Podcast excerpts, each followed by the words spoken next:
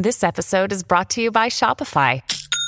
Forget the frustration of picking commerce platforms when you switch your business to Shopify, the global commerce platform that supercharges your selling wherever you sell. With Shopify, you'll harness the same intuitive features, trusted apps, and powerful analytics used by the world's leading brands. Sign up today for your $1 per month trial period at shopify.com slash tech, all lowercase. That's shopify.com slash tech. This episode is brought to you by Kia's first three-row, all-electric SUV, the Kia EV9. With available all-wheel drive and seating for up to seven adults. With 0 to 60 speed that thrills you one minute and available lounge seats that unwind you the next. Visit kia.com slash EV9 to learn more. Ask your Kia dealer for availability. No system, no matter how advanced, can compensate for all driver error and or driving conditions. Always drive safely.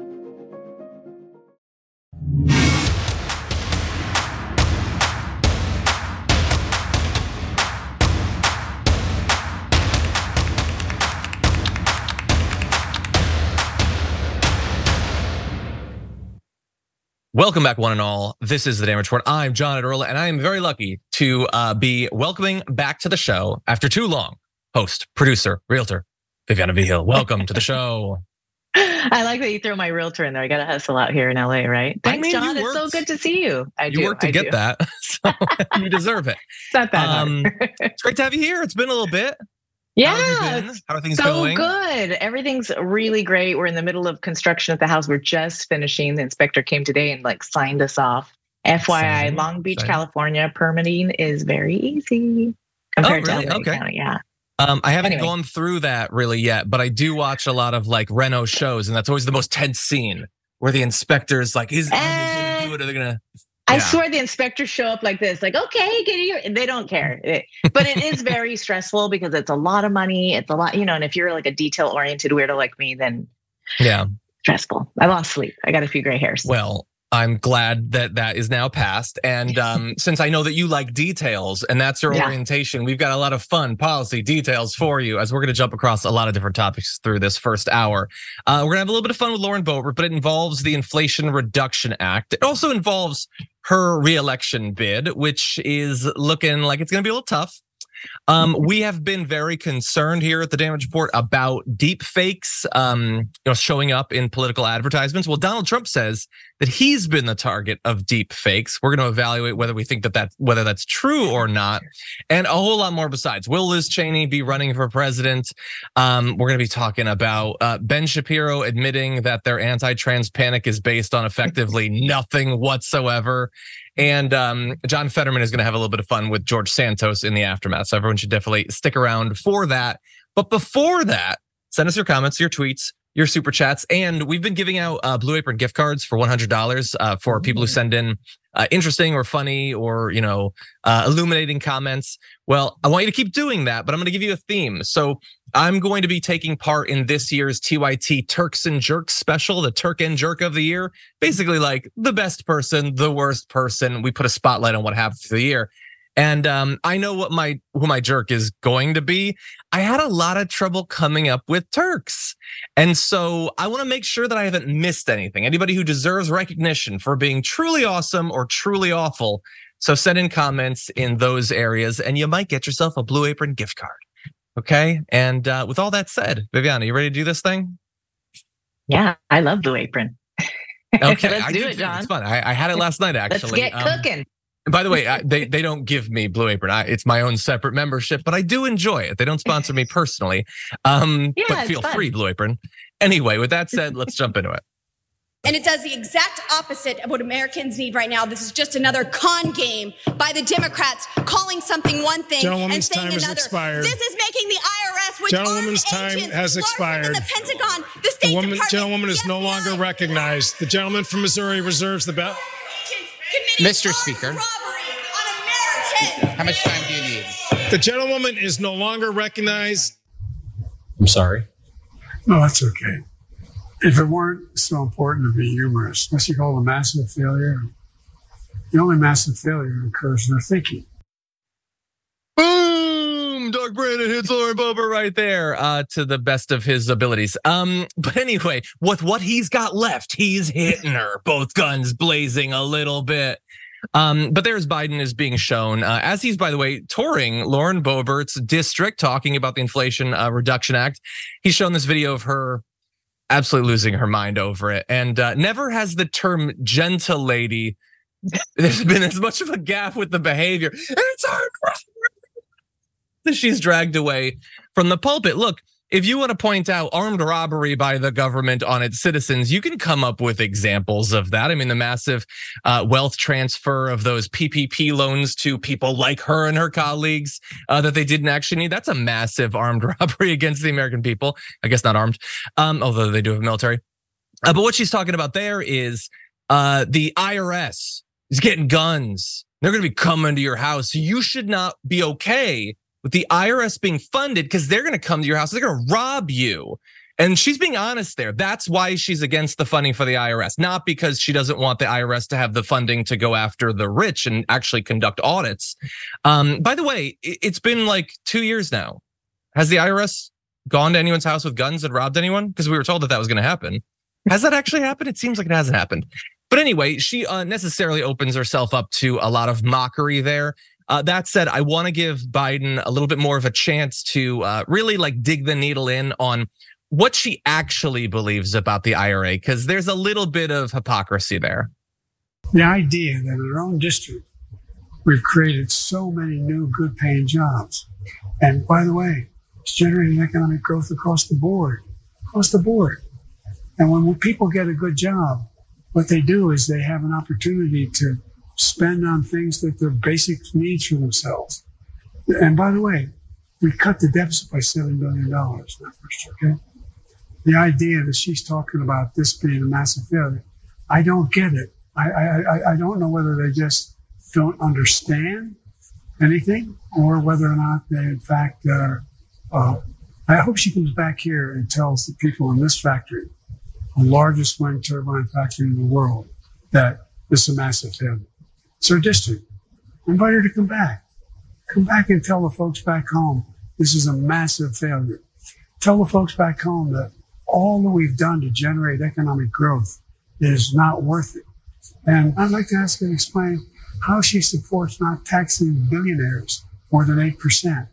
I have trouble explaining it. But then again, I probably shouldn't waste my time trying to.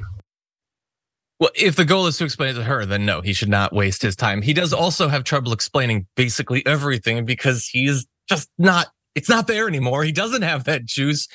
He's he's pointing out good facts there. It's just that he's not the person who should be really selling this thing. Uh, there are apparently in one wind turbine facility in her district, uh, 850 new jobs. It, it is benefiting many Republican districts all over the country. That's the way it was set up to try to get them to support it in a futile uh, effort because you know they they they can't do that federally.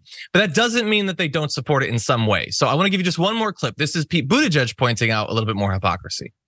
Representative Boebert has written letters of support for projects in her district uh, to be funded uh, with President Biden's infrastructure package that she didn't just vote no on, but referred to as garbage. That didn't stop her from saying that that uh, uh garbage, I guess, uh, as she had called it, was going to be good for her district.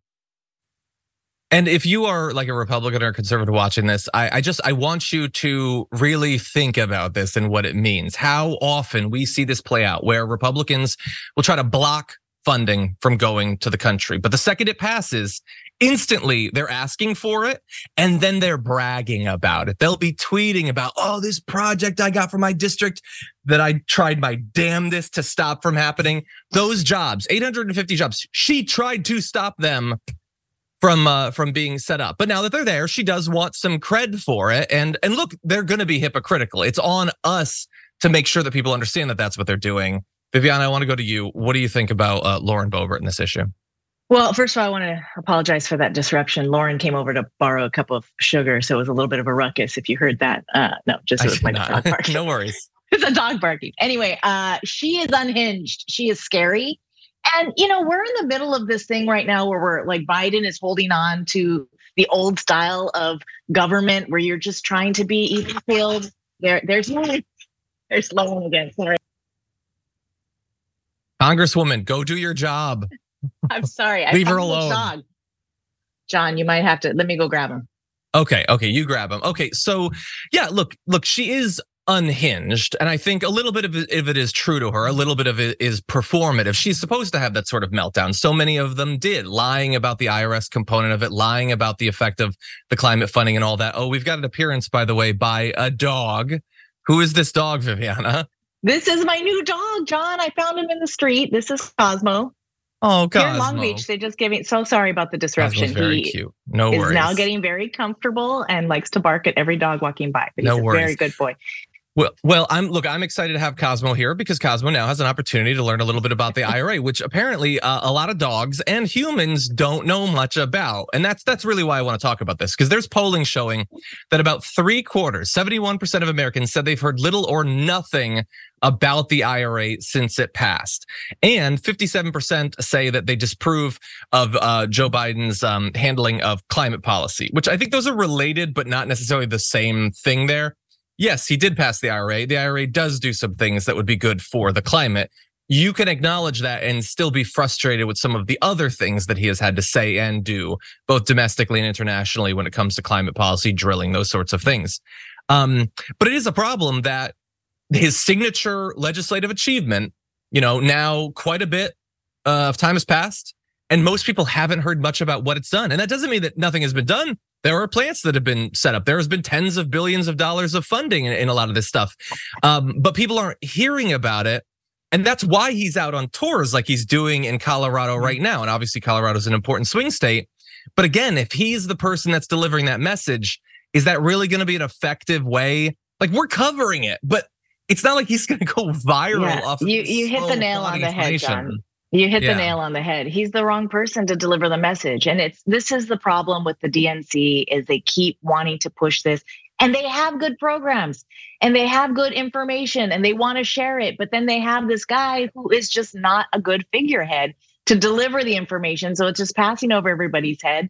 And it's hard to want to get behind him because he doesn't seem like he's even convinced that it's working. You know what I mean? I Hmm. do like this has probably been the best we've seen Joe Biden kind of respond to somebody like Lauren Bo- Boebert recently. Because I like that he responded in an even keeled with kind of a chuckle because it's so ridiculous her behavior. And we do need to get back to that. We, de- we need to acknowledge that some of this behavior on the right is so extreme and ridiculous that we kind of have to see it as what it is like childish tantrums. Yeah. And, you know, unfortunately, we do need to put more attention into the Inflation Reduction Act because it's a big thing. And it affects a lot of people in this country. And these programs are going to help us. Why? Like you said, are Republicans so against programs like this? And then they run to be front of the line to take the credit, to, to take the money, and then they go and, and claim to their constituents that they've been fighting for them the whole time. And Yeah. in fact, we just see what her fighting is. Fighting to stop it is what they've actually been doing. Yeah, yeah. Uh, individually and, and as a party, that's what they're doing. And and there's one there's one other point I want to put out about this is that you have sort of like the the the the true substantive on the ground effect of these policies, the jobs they create, the money that's invested, and all that, and then you have the political implications of the programs or of people's perception of the programs. So a lot of people haven't heard about you know what has come of this bill. And then you, you like i want to give people sort of a case study of this. So i was just reading an article about how uh, like $2 billion is allocated for funding electric vehicle chargers. And uh, because of a whole bunch of bureaucracy and requirements and paperwork and blah blah blah apparently while the money has been allocated in many cases to a number of different states none of that direct money has resulted yet in an actual charger being built. And the thing is republicans are trying to stop that from actually happening they're trying to delay, delay, delay until Donald Trump can, can become president again, and then they can kill the program so that those chargers never get set up. Now, are they doing that because they don't want people to see the effect of the programs? They don't want to have their ability to drive around a road trip or whatever with an EV become easier? Or is it just they think that ideologically they have to be against EVs, even though they worship Elon Musk on almost the same tier as Donald Trump? I don't know. But but in either case, again, they want the money, but then they're trying to stop people from actually benefiting from it.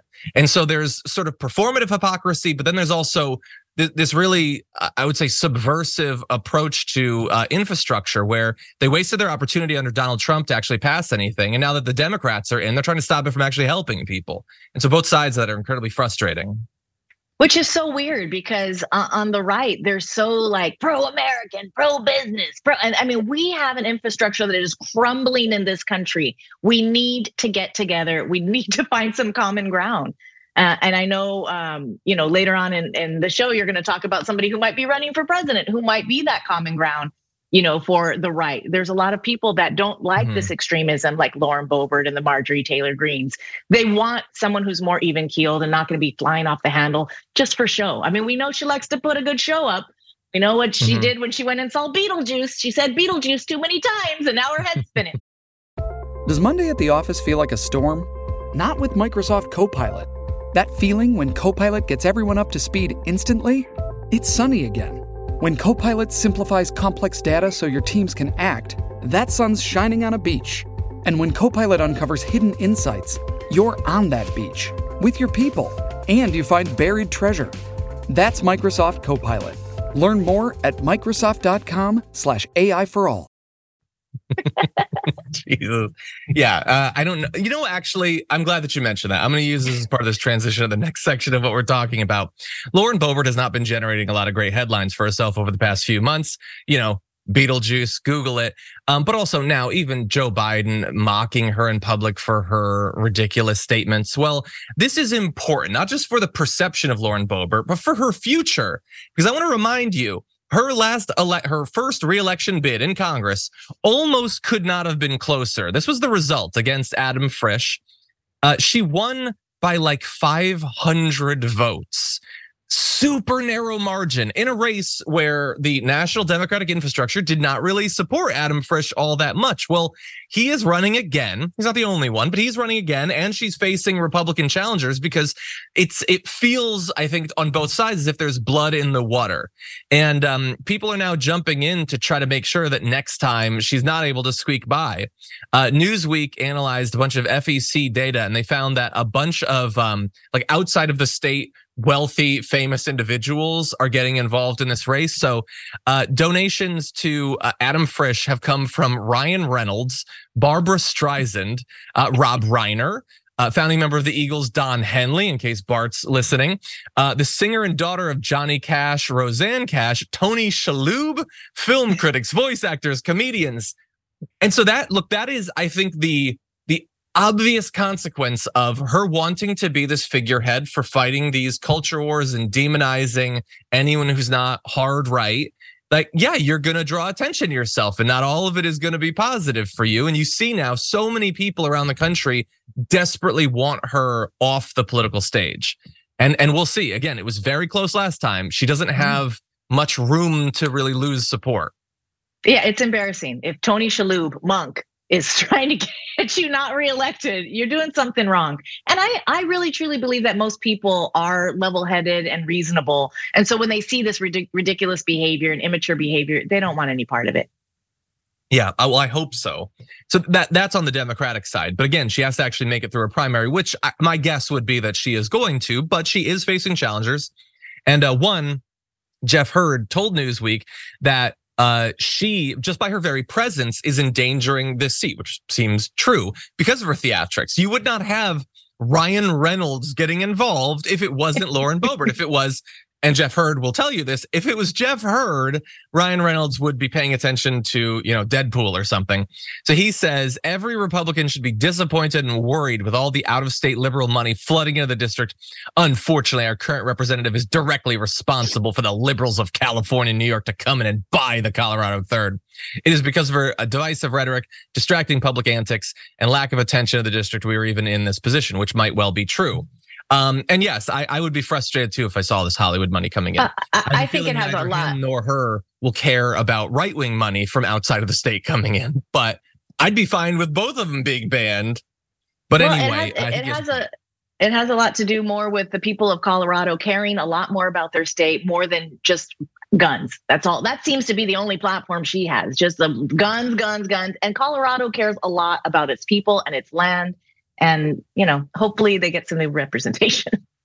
Yeah, well, they certainly deserve someone better than that. Um, and and I and I have to wonder too, like we've got this na- narrow number of swing states, and assuming that if Joe Biden is the nominee again, like he's going to need to win a lot of these swing states, and like Colorado is not one of those that he won by the narrowest margin. There were others like Georgia that that were closer, but but we don't know how some of these are going to go, and you have to wonder in all these cases, would having someone like Lauren Boebert serving then the Democrats can draw a lot more attention to the state. They can raise more money. They can run ads against her.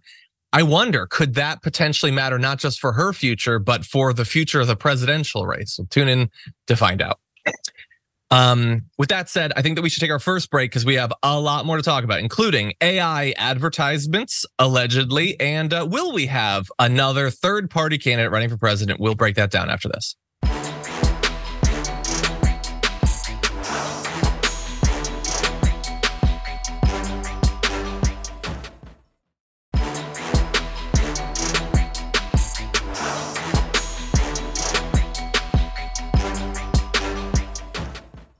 I'm surprised that SNL has not done Real Housewives of Congress. Anyway, uh, okay, with that said, I want to mix it up. I want to have a little bit of fun. If you're just joining us now and you're on a platform where this makes sense, please hit the like button and let's jump into this. I'll be back. Hasta la vista. Calculating cyber operations. I'm sorry, John. I'm afraid I can't do that. Look, we're worried here at the Damage Report about AI starting to infest politics. Fake ads, fake hit pieces, video and audio and all that. Uh, that said, not every claim of a deep fake is true, so we need to evaluate with a critical eye. And Donald Trump is making big claims that the Lincoln uh, Project is targeting him with an AI ad. Let's take a look. Hey, Donald, we noticed something. More and more people are saying it. You're weak. You seem unsteady. You need help getting around.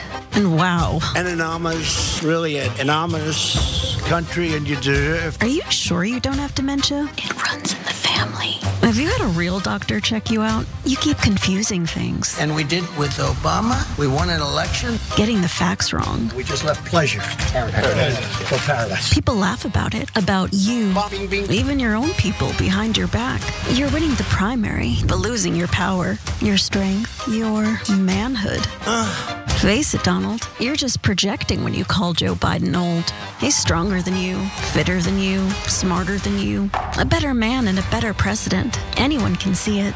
And when you lay there at night, alone, you know we're right. You're falling apart, Donald, breaking down right in front of our eyes. God bless the United States. I, I know that I have Trump derangement syndrome. And look, admittedly, I have been known to, on the margins, mock Donald Trump a little bit.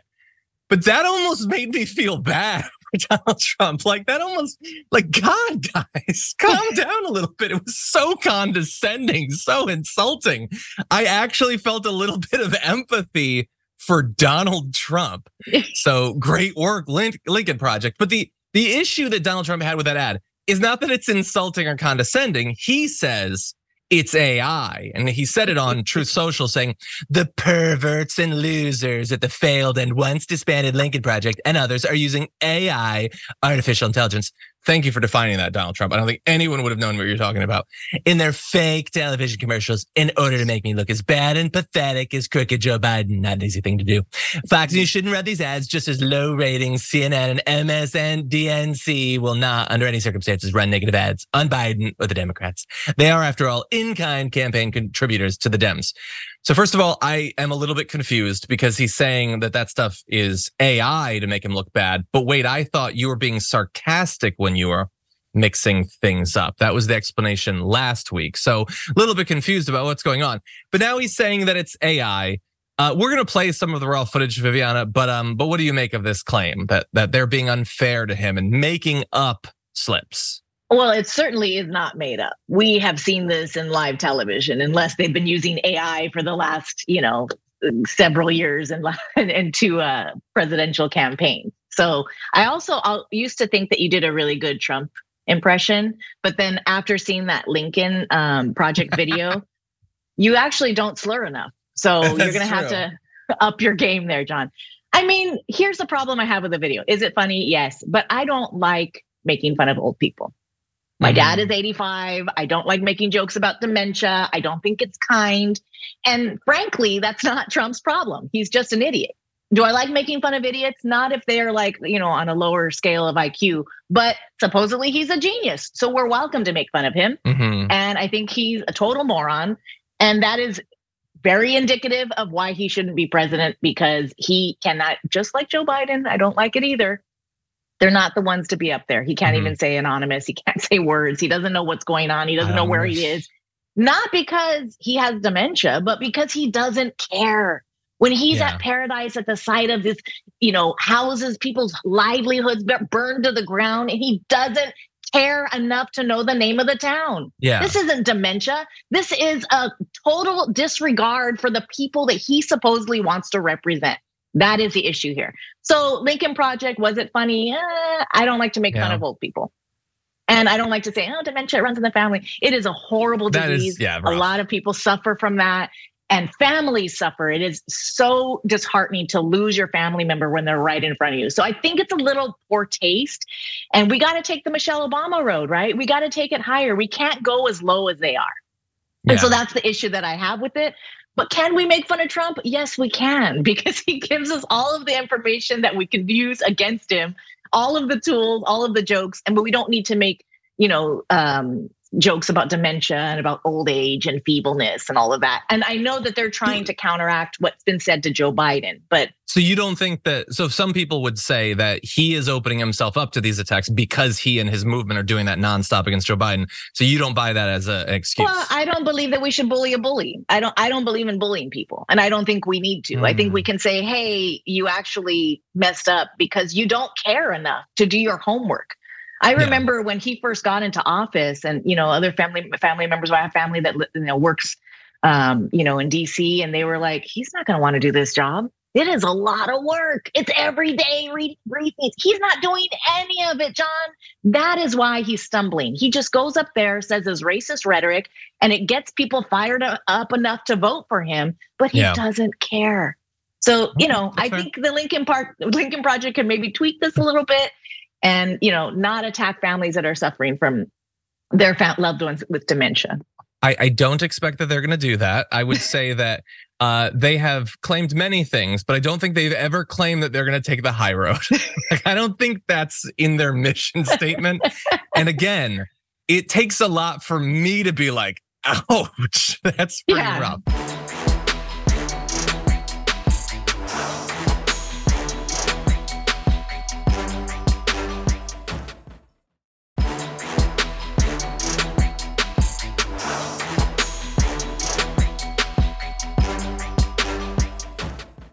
But um, but let's let's let's turn to another aspect of this. Uh, Donald Trump is claiming that he's now being attacked with deep fakes, making it seem as if he's slurring his words. Well, here's like the full context for the clips that the Lincoln Project has been using.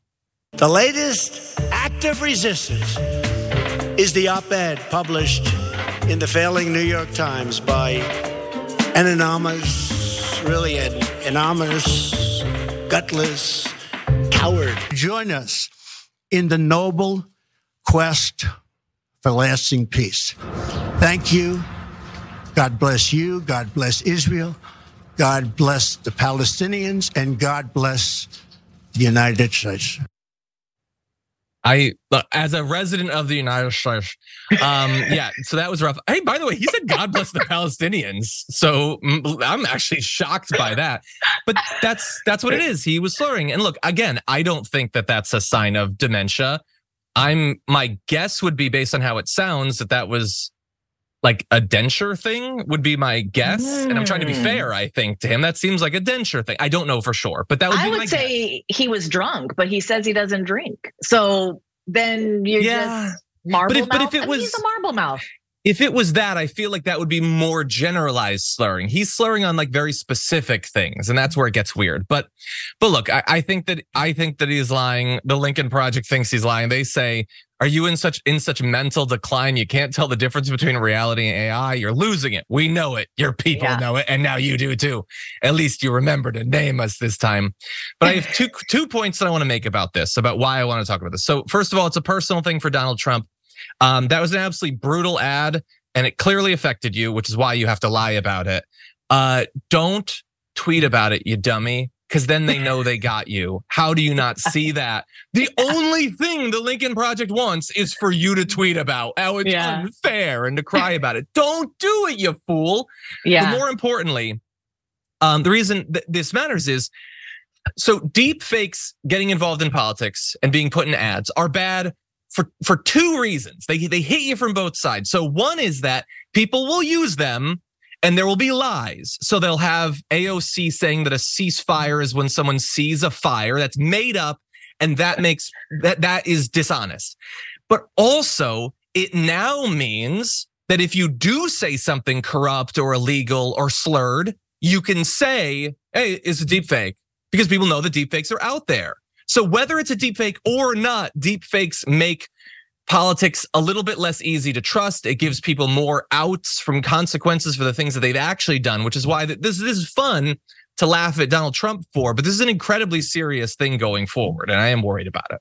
Any other thoughts? It, it, it is scary. You're 100% right. And, uh, you know, I know that this stuff is all real. It wasn't AI, but we are at risk for that. I know that they're starting to teach to children to identify fake news in schools, which is really important. And I hope that being able to identify AI is also going to be something that kids are taught because it's going to be imperative as we move forward and as our technology gets more advanced. You can't always believe everything you see. You have to go a little bit lower and do your research and, and find out where was that speech? Let me go find the original. Let me, we got to check it out. So it is an important thing to address. The fact that he came at, at, at it saying it was AI and trying to discredit it you know, I'm with you, John. He should have just not said anything. Yeah, just don't don't say anything.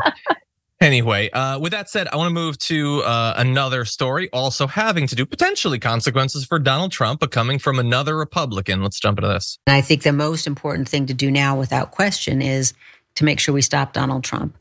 Um, what American politics looks like after that, what the Republican Party or a new Republican Party or a new conservative party looks like after that remains to be seen. Grey's Anatomy, the most iconic binge worthy drama, is back, along with answers to the biggest cliffhangers. Will Teddy survive? Will Jo and Link finally find happiness together? Meredith returns along with fan faves like Arizona. You can now stream every episode of Grey's ever on Hulu and new episodes next day. Watch new episodes of Grey's Anatomy Thursdays at 9, 8 central on ABC and stream on Hulu. So Liz Cheney now saying that we have crossed some sort of line, or at least the Republican Party has, with their continued support for Donald Trump, and the the threats, the stakes are so high that she might run a third party candidacy to stop Donald Trump. Now, whether that's the effect it would actually have, we're going to debate, but that's what she's saying. And this is following uh, last week when she said that uh, a vote for Trump may, be, may mean the last election that you ever get to vote in, and arguing that the nation is close to sleepwalking into dictatorship, which I've seen uh, several people using that phrase right about now. She went on to say, several years ago, I would not have contemplated a third party run. I happen to think democracy is at risk at home, obviously, as a result of Donald Trump's continued grip on the Republican Party. And I think democracy is at risk internationally as well. And she says that it's not just about Donald Trump or the way that he inspires foreign dictators, but that also he would have all these enablers like Mike Johnson and others who would play ball with him. Uh, both in pursuing his policy goals, but also if he decided to do another coup or refuse to leave office, you know, there are fewer, there are going to be far fewer safeguards baked into his administration than there were the first time around. So she hasn't made her decision. She said she's going to do that over the next few months. I definitely have thought about thoughts about this, but Viviana, what do you think about a possible Liz Cheney third party run? I, I, applaud her. I applaud her for doing this in an environment where she is likely to be attacked, dragged. I like that she also said, like, hey, I'm not trying to, if it's going to throw everything off, I'm not going to do it. So, which means she's not going to have a chance because we all know that the DNC and the RNC are very, very strong. They did it to Bernie. They wiped him out. They didn't give him a chance to even get ahead. So that is probably going to happen again. But I think this is really important that we are seeing someone as powerful from a family as powerful as Liz Cheney stepping forward and really sounding the alarm to other, you know, fiscal conservatives that I'll call them instead of the MAGA conservatives that we need to hold on to democracy. We cannot get swept away with this rhetoric. We cannot get swept away, even if you like all the racist things that he's saying. We got to hold on to democracy. And I love that she's stepping forward to doing this. And it's really taking a, a page out of her her dad's handbook. You know, really just trying to kind of butt against you know what the where the majority is going in his party and do what's right. And I never thought I'd say that about a Cheney. Hmm. yeah, it does feel weird saying anything positive about Cheney. Look, I would say um, I don't know that she will end up doing this. She says that she would not do it if she thought that she would play a spoiler role that would increase his chance of getting elected. And I cannot say for sure what would happen, although I'm sure polling will be done. But I think that there's a very real chance that her running would actually make it more likely that he would win. The, the question comes down to if she were to run, who would vote for her? And if she didn't run, who would they instead vote for? So if you believe that her running means a bunch of Republicans would be like, I like her more than Trump, so I'm not going to vote for Trump, I'm going to vote for her, then sure, that makes perfect sense from Liz Cheney's point of view. But it could also be that in the absence of Liz Cheney, those Republicans who find Trump to be appalling are going to vote for Biden. And if instead of voting for Biden, they vote for her, then that actually raises Donald Trump's chances in a race where some of these states might be determined by less than 10,000 votes. And I don't know exactly which of those makes more sense. My gut says that those reason, reasonable Republicans um, are not going to vote for Donald Trump. She's not going to pull Republicans from Trump. She's just going to pull maybe some people who wouldn't vote at all, which that doesn't really have much of an effect on the election, or people who'd vote for Biden. So I would be at least a little bit worried if she were to run. But again, I don't know for sure. Do you have any thoughts about that?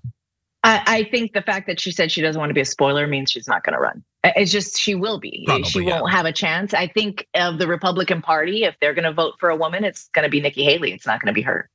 She doesn't Yeah. have the power behind her. She hasn't been getting, and and she's close. Nikki Haley is close enough to Trump that they'd be like, well, she kind of likes a lot of the same. You know. Oh, sorry. um. So. I just think that it's going to come down to it. She realizes that she's not going to have the chance, and she's not going to just, you know, throw Ross Perot in there. She's not going to do it that way. Mhm. So we probably Yeah. won't see her on the ticket. And and also, and I'll, I'll I'll give this out to everyone to think about as we go into our next break. It's not just that she would potentially be a spoiler, but she would be interacting with other third party candidates. And then that's all these different variables of who votes for who. Like, how do you dice up the people who would not vote for Trump, but they want RFK Jr., or maybe it's Jill Stein or her? Like, that gets really complicated. And I don't think that there will ever be polling enough to really tease that out. So what there's going to be party a lot would she? What party would she run under? She didn't third- say. It'd be Liz Cheney for America, I'm assuming. It, she'd create um, her own point. party. Probably Yeah. that would be my guess. And- Mm. Reform, I don't know. I'm not sure, but we'll see. We'll see. We're getting, we're about to launch into that. I, the Iowa mm-hmm. caucus is not that far away, so everyone prepare yourself. Okay, with that said, we're going to take our second break. When we come back, the Texas GOP wanted to take a strong stand against Nazis, and then they went in a different direction. We'll be right back.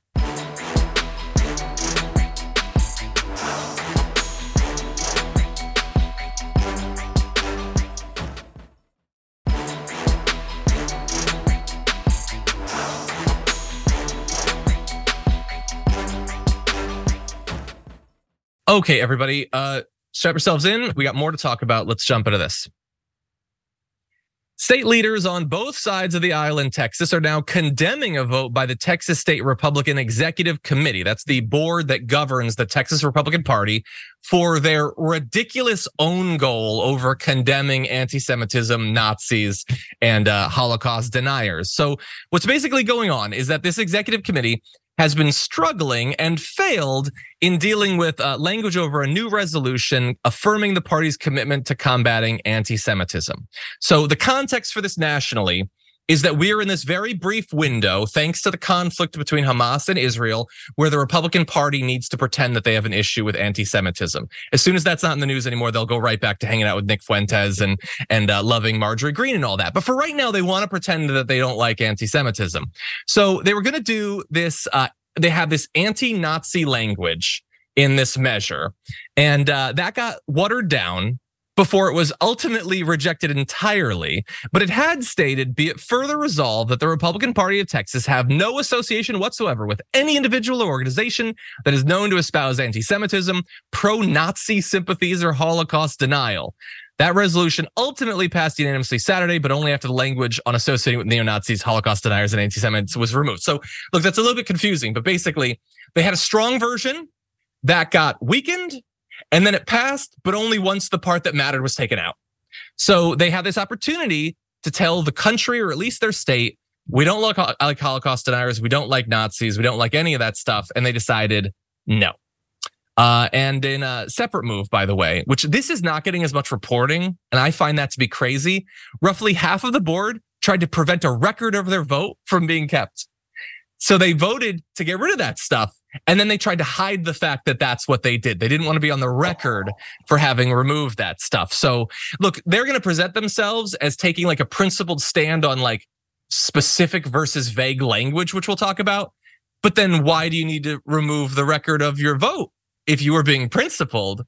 So we're going to get into that and some of their arguments for why they had to do this. But but first of all, it would seem like this is a fairly easy thing to do, Viviana. But what do you think about it? I mean, I think we're really getting into the rhetoric and that, you know, semantics of language. Obviously, we should all be against anyone who's denying the Holocaust, anyone who's pro Nazi, any anti Semitic language or feelings or sort of legislation that promotes that. And so it's important to get the words right. So I understand they're trying to be particular, but it does seem a little suspicious. And I didn't know that, John, that they wanted it in secret ballot. Let's all just hmm. just put it on a paper and don't say who said what, you know. Uh, and then it's interesting to me. I mean, it's also very indicative that these are the same people that will vote to increase the United States military contributions towards Israel's fight against Hamas and mm-hmm. the Palestinian people. So they're pro Nazi, but also pro Israel, which to me just underscores that it has nothing to do with religion. It's not anything to do with religion. Mm-hmm. It has to do, I mean, Nazis, they don't make any sense. They're just walking hypocrites and contradictions. So it doesn't, we can't really make any sense of what they're trying to do. I don't know why these legislators would want to protect that language so like close to their heart. It's very concerning to me what they're trying to hold on, what they're trying to allow people to do. If, if somebody comes in and they're actively denying that the Holocaust happened, we yeah. don't want any part of that. That's that's easy. Why is that being contested? It's confusing to I me. Don't know. So we're in a weird place right now where people don't really know how to like support free speech, but yet we don't want to put it in paper and we don't want to put our hand up and say that we do. So it's a lot of coward, uh, cowardly yeah. behavior, actually.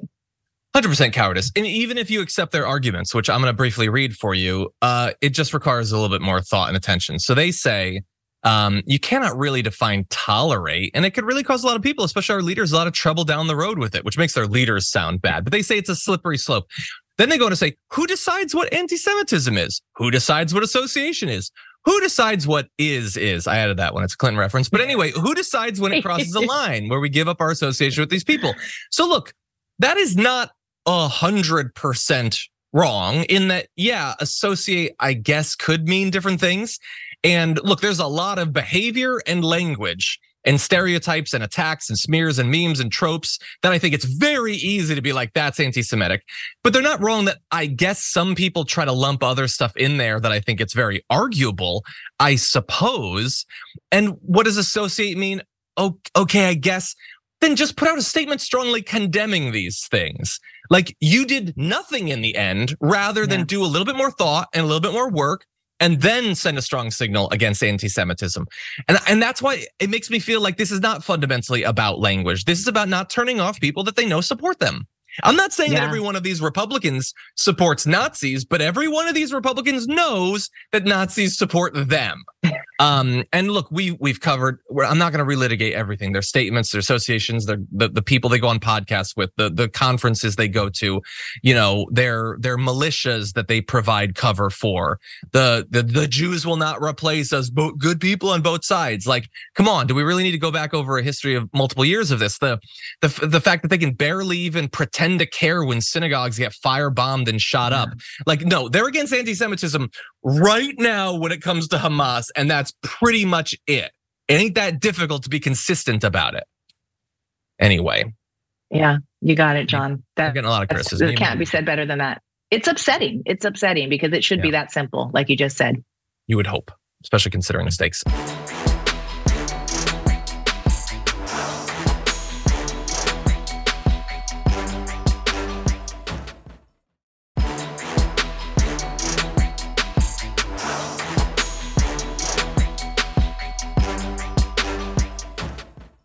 Okay, we're gonna get into one more story to close out uh, this first hour. So whenever we're ready, why don't we jump into this? They say that this settlement in no way captures the scope of what OxyContin has done and that company has done in terms of fraud and harm. We've got 7 million people with opioid use disorder.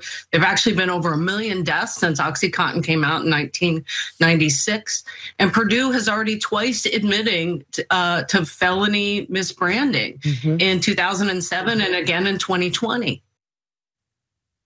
The person you heard speaking is Beth Macy, author of Dopesick, which has been adapted into a show, I believe, on Hulu.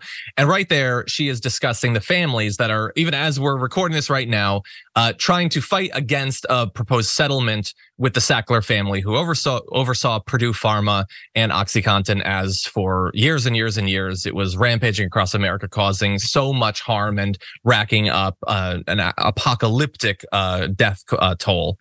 And so right now we have to see what's going to end up happening with this because the Supreme Court is looking into it. And according to reports that are coming out today, they seem kind of split and not even along typical ideological grounds about whether they're going to allow this to continue.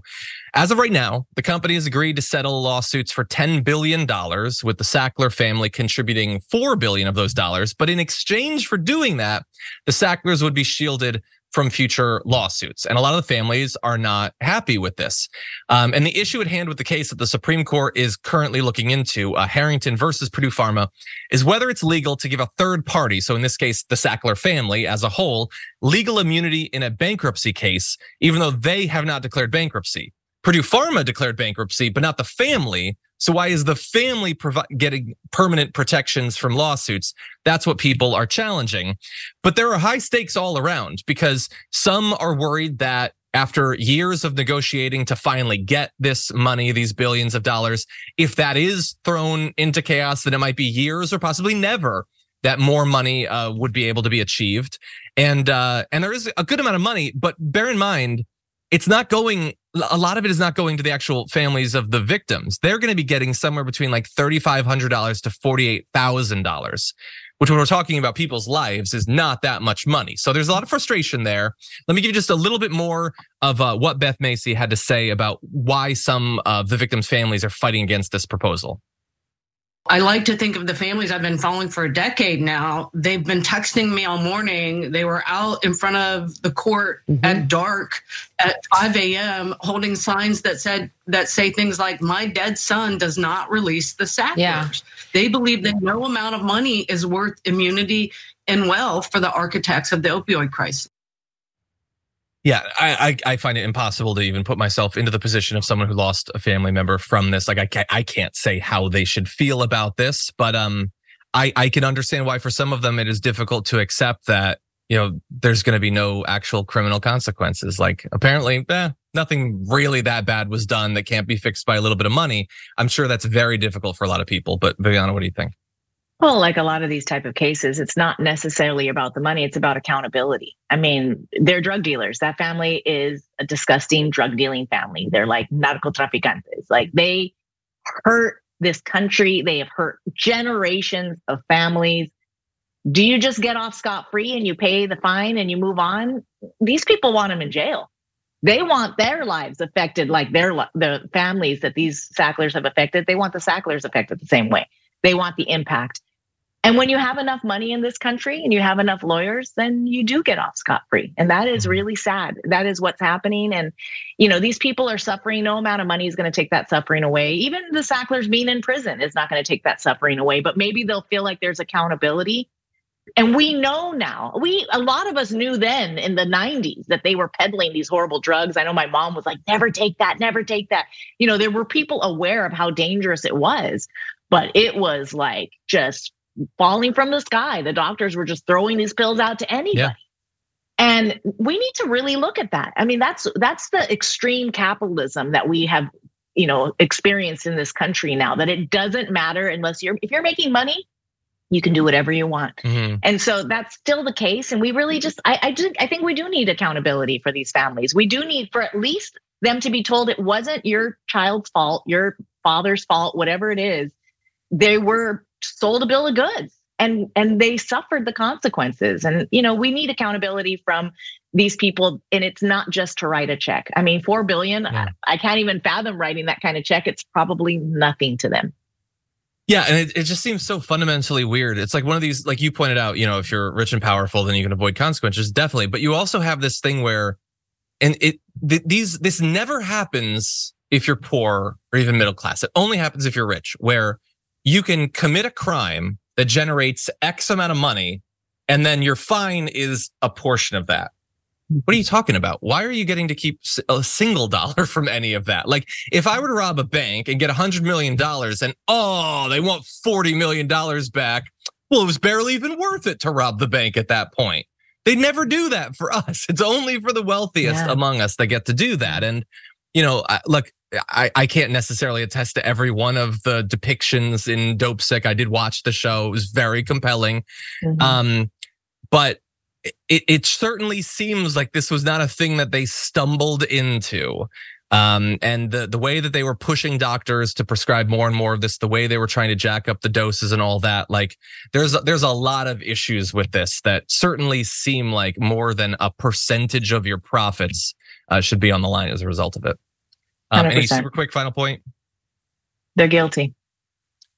Sure, certainly feels like it. Um, yeah, I like there's there's a case to be made that there are a few people in America who have been the the like the genesis of more suffering yeah. than the Sacklers. They knew what they were doing, John. They yeah. knew what they mm-hmm. were doing. They knew. Well, unfortunately, yeah. Um, we're we're gonna see where the Supreme Court's gonna come down on this, and and there there are upsides and downsides to both ways. So we'll have to see. Unfortunately, that is all the time we have for the first hour of the show. Thank you everybody who is watching. Those of you listening on the podcast, as always, we appreciate your support. But feel free to rate us and review us on uh, Apple Podcasts if you have the time. Uh, there's more to come in the aftermath though, so don't go anywhere. Viviana and I will be right back.